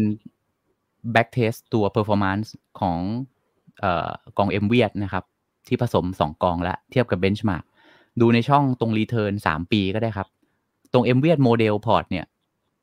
บวกอยู่ที่สิบห้าเปอร์เซ็นตนะครับสิบห้าจุดห้าในขณะที่ benchmark เนี่ยบวกบวกสองเปอร์เซ็นตนะครับ ก็เราลบกันส่วนต่างเนี่ย เทียบเป็นส่วนต่างเป็นอัลฟานะครับ ก็อยู่ประมาณสิบเปอร์เซ็นต้นๆนะประมาณสิบสามเปอร์เซ็นสิบสองเปอร์เซ็นประมาณนี้นะครับอัลฟาก็เป็นเป็นอัลฟาต่อปีนะครับก็ถือก็ถือว่าในช่วงหลังเนี่ยครับค่อนข้าง outperform เลยแหละ ถ้าเกิดว่าเราลองเอากองของที่เราทำเนี่ยครับ ตัวที่เราผสมพอร์ตออกมาแล้ว Lumen Vietnam Fund กับ Dragon Equity เนี่ยกลายเป็น M-VIET เนี่ยลองมา ranking ผลตอบแทนของกับเทียบกับกองทุนอื่นๆนะ ผมว่าเราน่าจะจัดอยู่ใน top top rank ต้นๆเลยแหละนะครับ ประมาณนี้นะฮะอืมครับผมอ่าถ้างั้นเดี๋ยวขอไปดูตัวอย่างหุ้นดีไหมครับ นะพี่เอกจะได้เห็นภาพกันหน่อยว่านะฮะไอเดียในการคัดเลือกเนี่ยของเขาเป็นอย่างไรกันบ้างที่สี่ก็ได้ครับ ครับ โอเค อ่า ตัวอย่างหุ้นก็อันนี้เป็นท็อป 10 holding หลังจากที่ mix หน้าตาพอร์ตออกมาแล้วนะครับ ก็จริงๆ หุ้นหลาย ๆ ตัวเนี่ย บางคนเห็นชื่อแล้วก็จะแบบคุ้นเคยชื่อกันดีนะครับ ตัวแรกเนี่ยก็จะเป็น military commercial นะครับ ตัว joint stock bank หรือว่า M MBB นะครับ จริง ๆ ตัวนี้ก็อารมณ์คล้าย ๆ กับธนาคารทหารไทยบ้านเราเนี่ยแหละ ก็คือวัตถุประสงค์ในการจัดตั้งธนาคารตอนแรกก็เพื่อเสิร์ฟในเรื่องของกองทัพอะไรลักษณะนี้นะครับ แต่ตอนหลังเนี่ย ตอนตั้งเนี่ยวัตถุประสงค์ยังไงก็แล้วแต่แต่สุดท้ายเนี่ยธนาคารเนี่ยก็เขาเรียกว่ามีการปรับเปลี่ยนปรับโครงสร้างอะไรมา จนสุดท้ายเนี่ยก็สามารถที่จะแข่งกับแบงก์พาณิชย์ทั่ว ๆ ไปได้นะครับตัว MBB เนี่ยเขาก็เป็นตอนนี้เขามาทำ digital banking เยอะแล้วนะครับ จะบอกว่าธนาคารของเวียดนามเนี่ย คือถ้าอย่างเป็นเราสมัยก่อนธนาคารไทยเนี่ย เมื่อก่อนเนี่ยเรายังไม่มีดิจิตอลเนาะอย่างยุคยี่สิบปีก่อนเนี่ยเราก็พยายามขยายสาขาถูกไหมครับ ใช่ครับแต่ว่าเวียดนามวันนี้เนี่ยอยู่ในเรื่องช่วงของ early stage การที่จะขยายสาขาเนี่ยมันต้องควบคู่ควบคู่ไปกับการทำ digital banking นะครับคืออย่างเราเห็นในบ้านเราเนี่ยธนาคารก็สาขาเนี่ยอาจจะมีปิดด้วยซ้ำเพราะว่าการทำธุรกรรมเนี่ยอาจจะไม่ต้องไปถึงสาขาแล้วทำบนมือถือก็ได้ แต่ว่าเวียดนามตอนนี้เขาพัฒนาไป 2 ทางพร้อมกันเลย คือมีการเปิดเซิร์สาขาเพิ่มด้วยเพราะมันยังจำเป็นอยู่นะครับ เพื่อให้คนเนี่ยเข้าถึงธนาคารได้เยอะขึ้นนะครับ เขามีการทำ digital banking อย่าง MBB เนี่ยเขาก็ตอนนี้นำเรื่องเทคโนโลยีบล็อกเชนเนี่ยมาใช้ในการเกี่ยวกับเอกสารในธนาคารด้วยนะ อย่างเช่นพวก LC อย่างเงี้ย Letter of Credit เอกสารพวกนำเข้าส่งออก เขาใช้เรื่องของบล็อกเชนมาช่วยนะครับ ตรงนี้เนี่ยก็ก็เป็นเป็นธนาคารที่เขาเรียกว่าค่อนข้างทันสมัยละ ส่วนตัวที่2เนี่ยเป็น Vinhomes นะครับ Vinhomes ถือเป็นอันดับ 2 อันนี้ชื่อเนี่ยถ้าใครลงทุนเวียดนามนี่รู้จักแน่นอนนะเพราะว่าเป็นเบอร์หนึ่งของอสังหาริมทรัพย์ของเวียดนามเลยนะครับ ก็ทำบ้านในระดับ high-end ด้วย แล้วก็มีบ้านในระดับที่อยู่ในระดับกลางแล้วก็ทำในเรื่องของเมือง mega town project ก็คือเป็น project เมืองเลย ในนั้นก็จะมีทั้งโรงพยาบาลโรงเรียนออฟฟิศคอนโดอะไรรวมอยู่เป็นเป็นเป็นเจ้าแห่งอสังหาเลยแหละนะครับ Vinhomes ซึ่ง Vinhomes เนี่ยเป็นลูกของ Vingroup Vingroup ก็จะเป็นเขาเรียกว่าเป็นเบอร์หนึ่งเลย เบอร์หนึ่งในการโตธุรกิจหลากหลายมากมายอาณาจักรเยอะมากทำทุกอย่างใช่ใช่ครับครับ ถ้าใครลงทุนที่เวียดนามเนี่ยพวกนี้ก็จะคุ้นเคยชื่อดีอยู่แล้ว แล้วก็อันดับ 3 ก็จะเป็น FPT นะครับอันนี้ก็จะเป็นโอ้บริษัทเกี่ยวกับไฮเทคเลยซอฟต์แวร์เกี่ยวกับมีโปรแกรมเมอร์รับจ้างเขียนโปรแกรมของบริษัทเอง แล้วก็ทำซอฟต์แวร์ทำ digital transformation เป็น IT Consultant ให้ปรึกษาทาง IT ให้กับบริษัทต่างๆนะครับแล้วก็ส่วนหนึ่งก็เป็น telecom ทำบอร์ดแบนด์อินเทอร์เน็ตด้วยนะครับเป็นเรื่องของเทคโนโลยีของเวียดนามเลยแหละตัว FPT เนี่ยก็เป็นตัวที่เด่นมาก ๆ ถ้าใครลงทุนหุ้นเวียดนามตัวนี้ต้องรู้จัก นะครับตัวที่ 4 ก็เป็น Hoa Phat นะครับ ก็คือเป็นทำทำเหล็กทำเหล็กก่อสร้างเหล็กแผ่นรีดร้อนอะไรพวกนี้ครับ ก็อย่างที่เล่าไปว่า ตัวอุตสาหกรรมของเวียดนามเนี่ยกำลังเจริญเติบโตเลยการสร้างโครงสร้างพื้นฐานเนี่ยยังเติบโตต่อเนื่องอยู่นะครับพวก infrastructure ต่างๆเนี่ยทำให้พวกพวก material พวกที่ลิงก์กับการก่อสร้างเนี่ยก็เป็นหุ้นที่เป็น Market Cap ใหญ่อันดับต้นๆ แล้วก็มีการเติบโตของกำไรที่ค่อนข้างดีนะครับส่วนตัวที่ 5 ก็จะเป็น Mobile World ตัวเอ่อตัว MWG นะครับ ตัวนี้ก็จะเป็นเขาเรียกว่าเบอร์หนึ่งเหมือนกันในเรื่องของเอ่อถ้าเป็นบ้านเราเนี่ยถ้าเปรียบเทียบคือเหมือนอารมณ์เหมือน Jaymart COM7 ก็คือเป็นเป็นเอ่อเป็นร้านขายโทรศัพท์มือถือ อุปกรณ์อิเล็กทรอนิกส์แท็บเล็ตอะไรพวกนี้นะครับ ปัจจุบันก็ไปทำพวกซูเปอร์มาร์เก็ตอะไรพวกนี้ด้วย ฉะนั้นเนี่ยพวกนี้ก็จะลิงก์กับกึ่งกึ่งอุปกรณ์ไฮเทคเทคโนโลยีด้วย แล้วก็ลิงก์ของลิงก์กับเรื่องของการค้าปลีก ซึ่งตัว Mobile World MWG เนี่ยก็จะเป็นเรียกว่าเป็นเบอร์หนึ่งเหมือนกันในธุรกิจของตัวเองนะครับต่อมาก็จะเป็นตัว VietinBank นะครับ VietinBank นี่ก็จะเป็นรัฐเป็นธนาคารรัฐวิสาหกิจนิดหนึ่งเป็นถือหุ้นโดยโดยรัฐบาลนะครับก็จะเป็นแบงก์ใหญ่แบงก์หนึ่งในในเวียดนามเหมือนกัน ก็มุ่งสู่ดิจิทัลตัว banking เหมือนกันนะครับส่วนอันดับ 7 ก็จะเป็น Nam Long เป็น property นะครับตัวขนาดเป็นหุ้น property ขนาดกลางที่อยู่ในเวียดนามนะครับ อันดับ 8 นี่ก็จะเป็น VN Direct Security นะครับ ก็จะเป็นบริษัทโบรกเกอร์หุ้นเนี่ยครับ เป็นน่าจะเป็นอยู่ใน top top ของของเวียดนามเลย ซึ่งตัวนี้เนี่ยต้องบอกว่าในพอร์ตที่ผมเห็น top 10 นะ ตัวนี้น่าจะบวกแรงสุด เพราะว่าราคาหุ้นเนี่ยจาก 80 ดองเนี่ยขึ้นมาเป็น 30,000 กว่า เอ้ย โทษทีนะ จาก 8,000 8,000 จาก 8,000 ดองขึ้นมาเป็น 30,000ครับแต่ก็เยอะอยู่ประมาณ4เท่าครับในปีที่ผ่านมาขึ้นราคาขึ้นมา 4 เท่าก็คือบวกประมาณ 300เปอร์เซ็น ก็เพราะว่าตลาดหุ้นเวียดนามเนี่ยมีมูลค่าการซื้อขายที่ที่สูงขึ้น ก็ต้องเทรดผ่านบล็อกเกอร์เยอะขึ้น มี IPO เข้าตลาดเยอะขึ้น พวก IB ธุรกรรมต่างๆ เนี่ยมันก็เติบโตขึ้นตามตลาด ฉะนั้นเนี่ยราคาหุ้นเลยค่อนข้างค่อนข้าง perform กำไรก็โตเป็นร้อยเปอร์เซ็นต์ตัวนี้ตัว VN Direct Security นะครับ ต่อมาก็เป็น VP Bank นะครับตัวเวียดนาม Prosperity Bank นะครับก็เป็นธนาคารที่ขนาดใหญ่เหมือนกัน ในเวียดนามเป็นเป็นเป็น commercial bank เป็นธนาคารพาณิชย์ นะครับ อีกตัวหนึ่งตัวสุดท้ายเป็น Sacombank นะครับ ก็จะเป็นธนาคารขนาดกลางนะครับในในในของเวียดนามนะครับ ก็จะเห็นว่า top 10ทำไมมีธนาคารเยอะนะครับ ก็เนื่องจากด้วยจริง ๆ ธนาคารเนี่ยเราต้องเข้าใจว่าธนาคารเนี่ยเป็นหุ้น growth stock ในช่วงที่เศรษฐกิจเนี่ยกำลังอยู่ในช่วงเติบโตใหม่ ๆ อย่างบ้านเราเมืองไทยเนี่ยจริง ๆ อย่าง 20 ปีก่อนเนี่ยจะเห็นว่าหุ้นพวกธนาคารพาณิชย์ต่าง ๆ เนี่ย ก็อยู่ในช่วง phase ของการเติบโตของประเทศเนี่ย ฉะนั้นหุ้นพวกนี้จะปรับตัวขึ้นได้ดี และเป็น super stock ได้ในช่วงหนึ่งนะครับ แต่พอถึงจุดจุดหนึ่งเนี่ย พอเศรษฐกิจมาเริ่มชะลอตัว มันเริ่มโตช้าไม่ใช่เริ่มชะลอตัวมาเริ่มโตช้าเนี่ยหุ้นธนาคารก็จะค่อยๆ แผ่วไป แต่เนื่องจากว่าตอนนี้มันเป็นช่วงเริ่มต้นของประเทศไงครับหุ้นที่เป็นธนาคารเอ่ยหรือว่าอสังหาริมทรัพย์เอ่ยเนี่ย ก็เป็นหุ้นที่ค่อนข้างที่จะแบบมีโอกาสที่จะเติบโตได้สูง นะครับเราก็เลยในจะเห็นว่าใน top 10 ก็จะมีหุ้นธนาคารหุ้นอสังหาอยู่พอสมควรนะครับประมาณนี้นะครับ ก็ดูหน้าพอร์ตโดยรวมนี่จะเป็นสไลด์ที่ 45 ครับอืมครับอ่าอันนี้ก็จะเป็นพอร์ตโดยรวมละว่า sector เวลาด้านตรงที่เป็น pie chart เป็นวงกลมด้านซ้ายมือครับก็เราจะเห็นว่าพอเรา mix พอร์ตรวมพอร์ตออกมาละสัดส่วนที่ใหญ่ที่สุดนะครับก็จะเป็นแบงค์นะครับยี่สิบสองเปอร์เซ็นต์อย่างที่ผมบอกว่าจริงๆแบงค์เนี่ยมันคือเส้นเลือดของของประเทศเลยแหละของเศรษฐกิจประเทศ คือถ้าเศรษฐกิจประเทศอยู่ใน phase ที่เติบโตดีเนี่ย หลีกเลี่ยงไม่ได้ที่จะที่จะไม่มีหุ้นธนาคารนะยังไงก็ต้องมีนะครับ แล้วพวกเนี้ยมันสามารถที่จะราคาเพิ่ม เรียกว่าราคาหุ้นเนี่ยยัง outperform ได้อีกหลายปีมากๆนะครับ จนถึงจุดที่เศรษฐกิจมันเริ่มโตช้า โตสองสามเปอร์เซ็นต์อย่างเงี้ยพวกพวกแบงก์ก็จะเริ่มไม่ไปแล้ว แต่ว่าเวียดนามเนี่ยยังห่างจากจุดนั้น เพราะว่าอย่างที่ผมบอกว่ารัฐบาลเนี่ยตั้งเป้า GDP growth โตปีละเจ็ดเปอร์เซ็นต์ไปอีกสิบปี ฉะนั้นเนี่ย หุ้นแบงค์เนี่ยยังไงก็ต้องมีนะครับ ส่วนอันดับ2เนี่ยจริง ๆ ก็สูสีกับแบงค์นะครับ ก็คือกลุ่ม real estate ซึ่งคนเวียดนามเนี่ยต้องบอกว่าตามตรงว่าอายุอย่างที่เมื่อกี้เราคุยกันตอนต้นนะครับ ว่าอายุเนี่ยยังอยู่ 32 ซึ่งยังต้องการบ้านอยู่นะครับคือเพิ่งทำงานออกมาเนี่ยจริง ๆ ก็คนเวียดนามยังเพิ่งมีบ้านหลังแรกกัน ฉะนั้นเนี่ยเอ่อ real estate เนี่ยเป็นสิ่งจำเป็นมากนะครับ แล้วก็ เรื่องของพอมีเดี๋ยวต่อไปพอเมืองเมือง urbanization มันจเจริญขึ้นมีรถไฟฟ้า พอรถไฟฟ้าเสร็จเมืองเจริญคนย้ายเข้าเมือง มันก็ต้องมีคอนโดตามริมรถไฟฟ้า เวลาที่มีการก่อสร้างนิคมอุตสาหกรรม มันก็ต้องมีบ้านรอบๆนิคมนะครับอะไรลักษณะนั้น ฉะนั้นเนี่ย real estate เนี่ยยังเป็นอะไรที่ที่เติบโตได้เยอะเหมือนกันในในเวียดนามนะครับ มันเพิ่งอยู่ใน early stage นะครับประมาณนี้ก็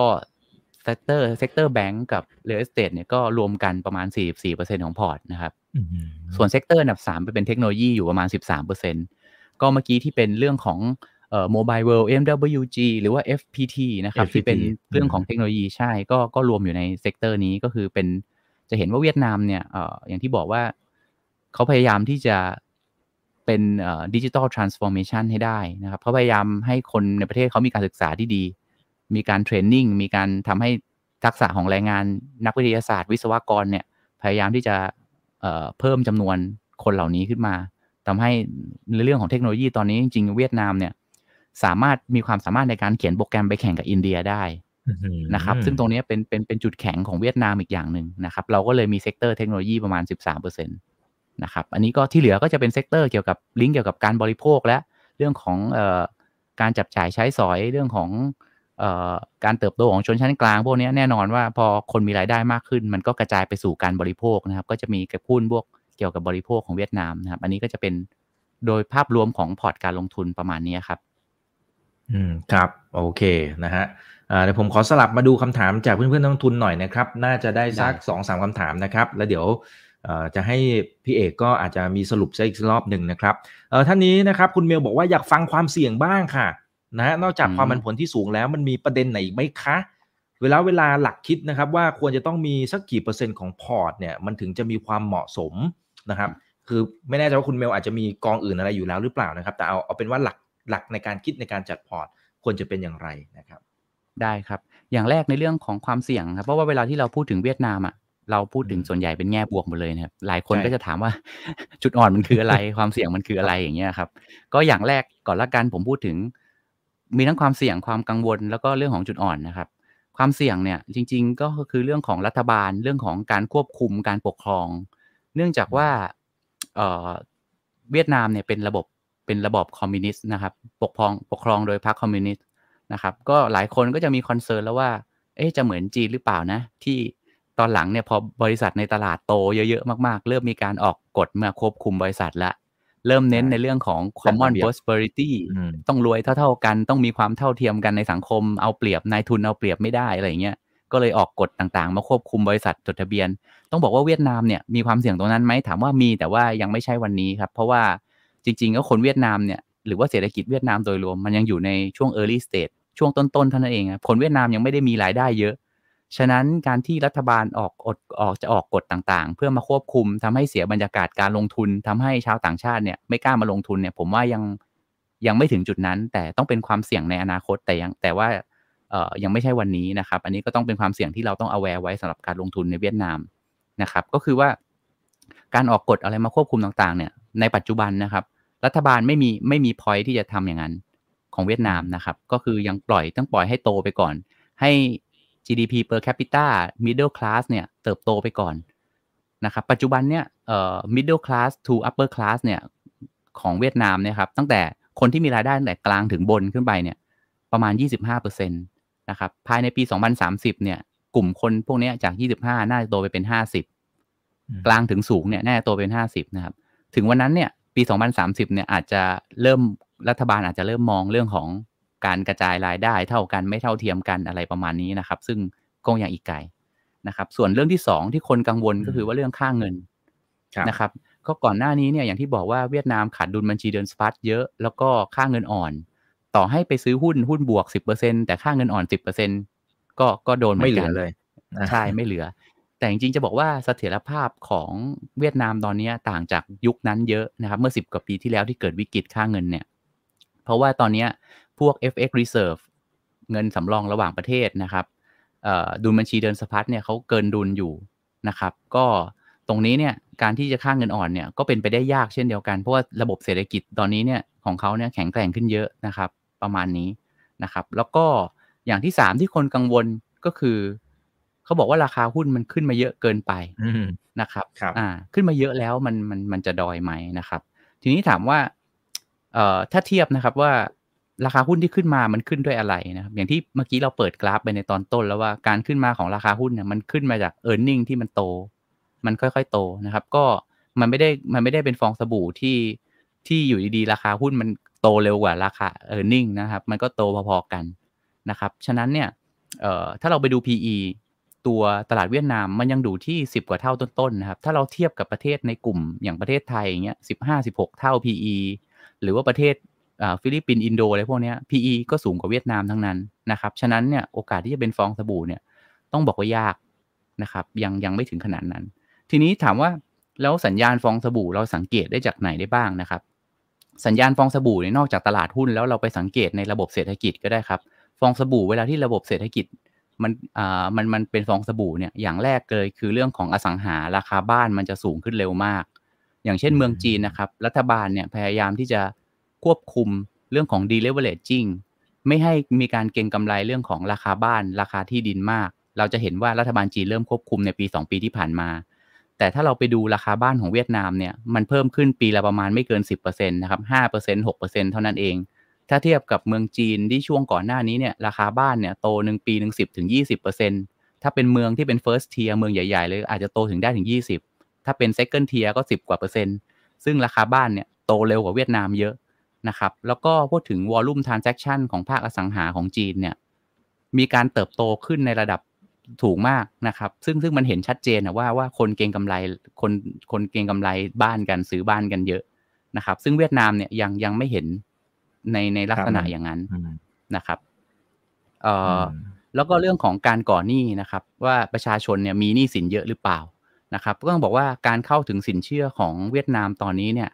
อัตราการเข้าถึงสินเชื่อของคนเวียดนามนะครับ อยู่ที่ประมาณสามสิบเปอร์เซ็นสี่สิบเปอร์เซ็นตอัตราการเข้าถึงสินเชื่อของเมืองไทยเนี่ยอยู่ที่แปดสิบเปอร์เซ็นตนะครับฉะนั้นจะบอกว่าคนจะกู้เงินไปเก็งกำไร หรือว่าคนจะเข้าเข้าถึงสินเชื่อเพื่อที่จะไปเก็งกำไรอะไรบางอย่าง แล้วไปฟองสบู่ยังยังค่อนข้างห่างไกลนะครับ อะไรประมาณนั้น แล้วคนเวียดนามก็เพิ่งจะมีบ้านหลังแรกกันเองนะครับสำหรับคนที่อายุ 32 ปีอายุเฉลี่ยของประเทศเนี่ยครับถ้าเทียบกับไทยก็ที่บอกว่าอายุ 40 นะครับ ฉะนั้นภาพของเรื่องการซื้อของเออซื้อกู้เงินไปเก็งกำไรบ้านอะไรเงี้ยยังยังยังไม่เห็นนะครับนะฮะอันนี้ก็เป็นความเสี่ยงผมพูดถึงความเสี่ยงแล้วก็แล้วก็คอมเมนต์ต่อนะครับ แล้วก็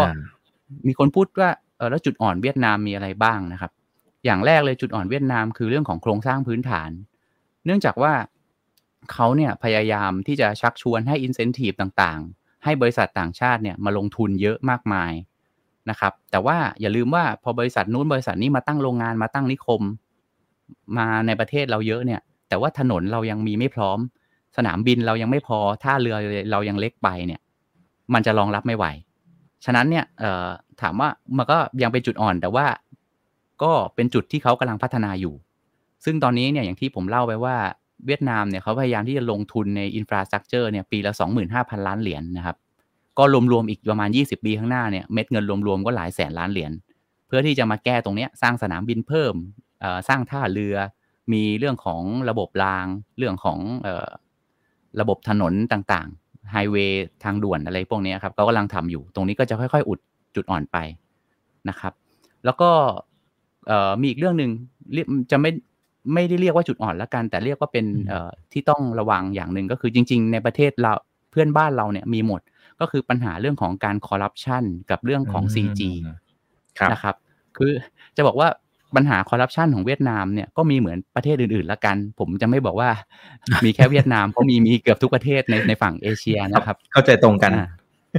ใช่ ก็อ่าอย่างจีนเนี่ยตอนที่สีจิ้นผิงเขาเข้ามาตำแหน่งรับตำแหน่งเนี่ย อย่างแรกเลยที่เขาทำเนี่ยคือเขาปราบคอร์รัปชันนะครับ มันก็เหมือนเหมือนกับพรรคคอมมิวนิสต์เวียดนามตอนนี้เนี่ย สิ่งที่เขาทำคือ เป้าอย่างแรกเลยคือเขาต้องบุ้งปราบคอร์รัปชันให้ได้ เพราะว่าอะไรเพราะว่าคอร์รัปชันเนี่ยจะทำให้ประเทศไม่เจริญนะครับ แต่ถามว่าเวียดนามมาวันนี้ยังมีอยู่ไหมมีอยู่แล้วครับ แล้วเขาก็กำลังจะค่อยๆ ปราบไปเรื่อยๆนะครับ อย่างที่ 2 คือถ้ามองในระดับประเทศเป็นคอร์รัปชันมองในระดับบริษัท คือเรื่องของธรรมาภิบาลของผู้ประกอบการที่บริษัทจดทะเบียนที่อยู่ในตลาด ทุกๆ ปีนะครับก็จะมีผู้เขาเรียกว่าเจ้าของบริษัทนะครับผู้บริหารที่ที่มีการโดนลงโทษ จากเอ่อเรื่องของไม่มีธรรมาภิบาลหรือ insider trading หรือว่าพวกมีอะไรประมาณเนี้ยครับ จริงๆ มันก็มีทุกประเทศนะครับ แต่เวียดนามเนี่ยเนื่องจากว่าบริษัทจดทะเบียนมันพันหกร้อยกว่าตัวเนี่ยมันก็มีทุกปีปีละสิบตัวหรืออะไรประมาณเนี้ยฉะนั้นเนี่ยเออแต่อย่างกองทุน MVIET เราเนี่ยใช้คนที่มีความเชี่ยวชาญในตลาด มีผู้จัดการกองทุนที่มีประสบการณ์ในตลาดเวียดนามมาแบบ 20 ปีหรืออะไรพวกนี้ ฉะนั้นเนี่ยตรงนี้เขาสามารถที่จะมี information advantage คือมีข้อได้เปรียบได้ คือเขารู้จักตลาด รู้จักว่าบริษัทนี้ ผู้บริหารมีธรรมาภิบาลไหมหรืออะไรอย่างเงี้ยครับประมาณนี้นะครับ ก็อันนี้ก็เป็นก็เป็นจุดที่ต้อง concern ไว้เหมือนกันนะครับ ส่วนประเด็นความกังวลอื่น ๆ เนี่ยเอ่อ QE จบแล้วเวียดนามจะโดนด้วยไหมอย่างเงี้ยครับ ก็ก็จะบอกว่าจริงๆ แล้วตอน QE มาเวียดนามก็ไม่ได้เป็นประเทศที่ได้ประโยชน์มาก เพราะเป็นประเทศที่เล็ก ๆ เป็นประเทศ frontier นะครับ แล้วก็เงินที่เข้าเวียดนามส่วนใหญ่ก็เป็น FDI เป็นเงินลงทุนที่เป็น fixed asset เป็นโครงสร้างเป็นเรื่องของลงมาลงโรงงานมาลงที่มันถอนกลับยากอะไรประมาณนี้ครับ ถามว่าโดนไหมถ้าหุ้นทั้งโลกลงเนี่ย เวียดนามก็ต้องโดนด้วยอยู่แล้ว แต่อาจจะไม่ได้แรงมาก เท่ากับประเทศอื่น ๆ ประมาณนี้นะครับฮะก็ประมาณนี้ครับจริง ๆ ก็มีอีกนิดหน่อยแต่ว่า ผมว่าน่าจะเป็นประเด็นหลักที่ผมโดนถามเยอะมากที่สุดนะอธิบายทีเดียวก็